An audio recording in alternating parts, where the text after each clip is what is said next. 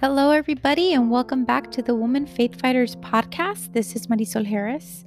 Feeling really excited and blessed to be back. I had taken a, couple of days off to spend some time with my husband.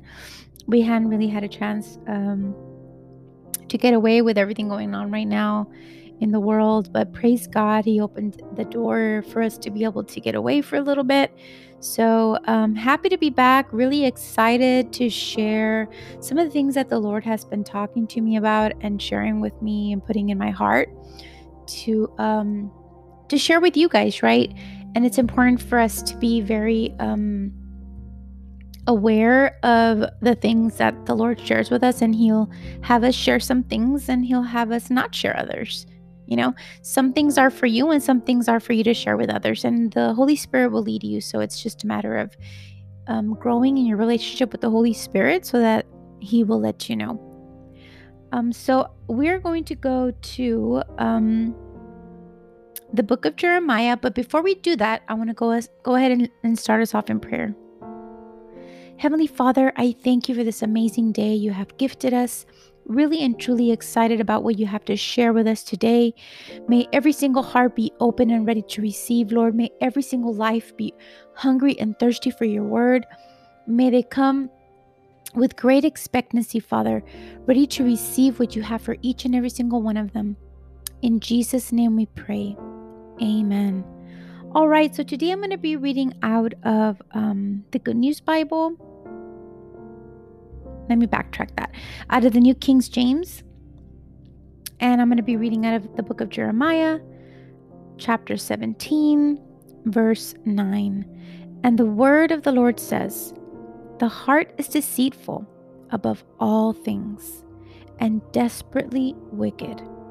Who can know it? Amen. So, I mean, just with reading that, right, it's pretty profound. But the title of today's message is called God Sees Your Heart. So remember, our heart is deceiving and it wavers without the Lord consuming it. So if the Lord is not consuming it, your heart's going to waver.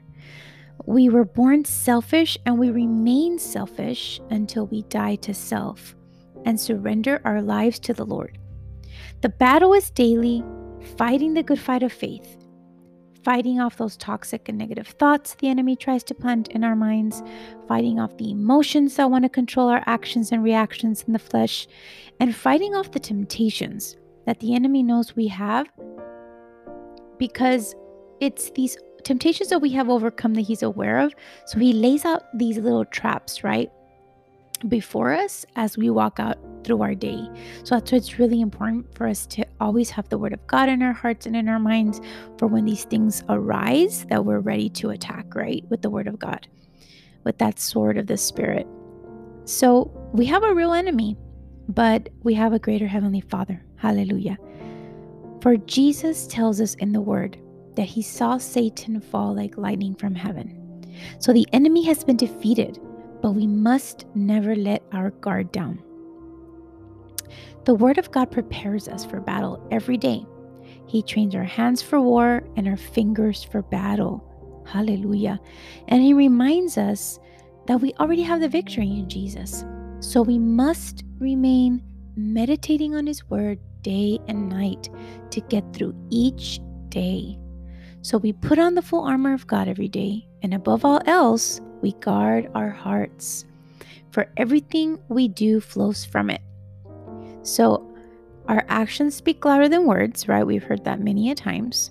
So, we must walk out our salvation every day, and we must demonstrate God's love to everyone we encounter every day. So, shine the light, shine the light that the Lord has planted in you through His Holy Spirit, right?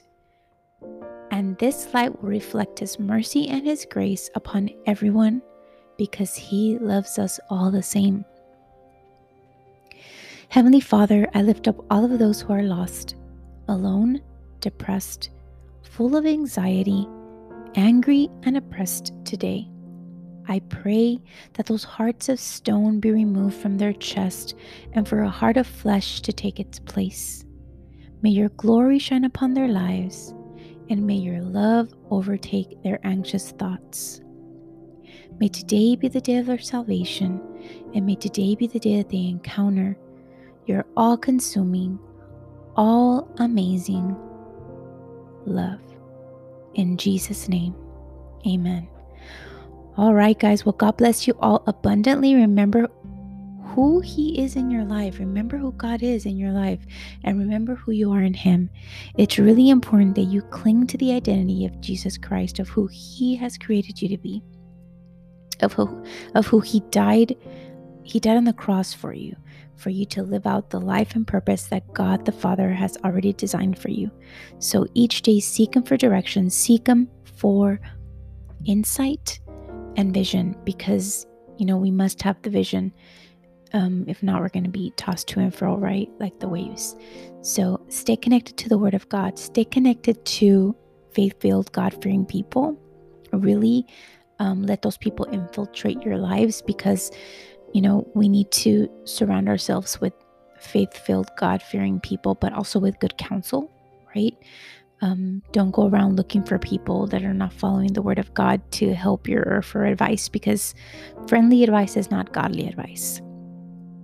So, God bless you guys. Keep doing great and amazing things for the Lord. Remember that if you don't have peace about it, it's not from God.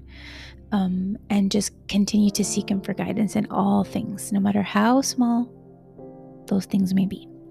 God bless and have an amazing day.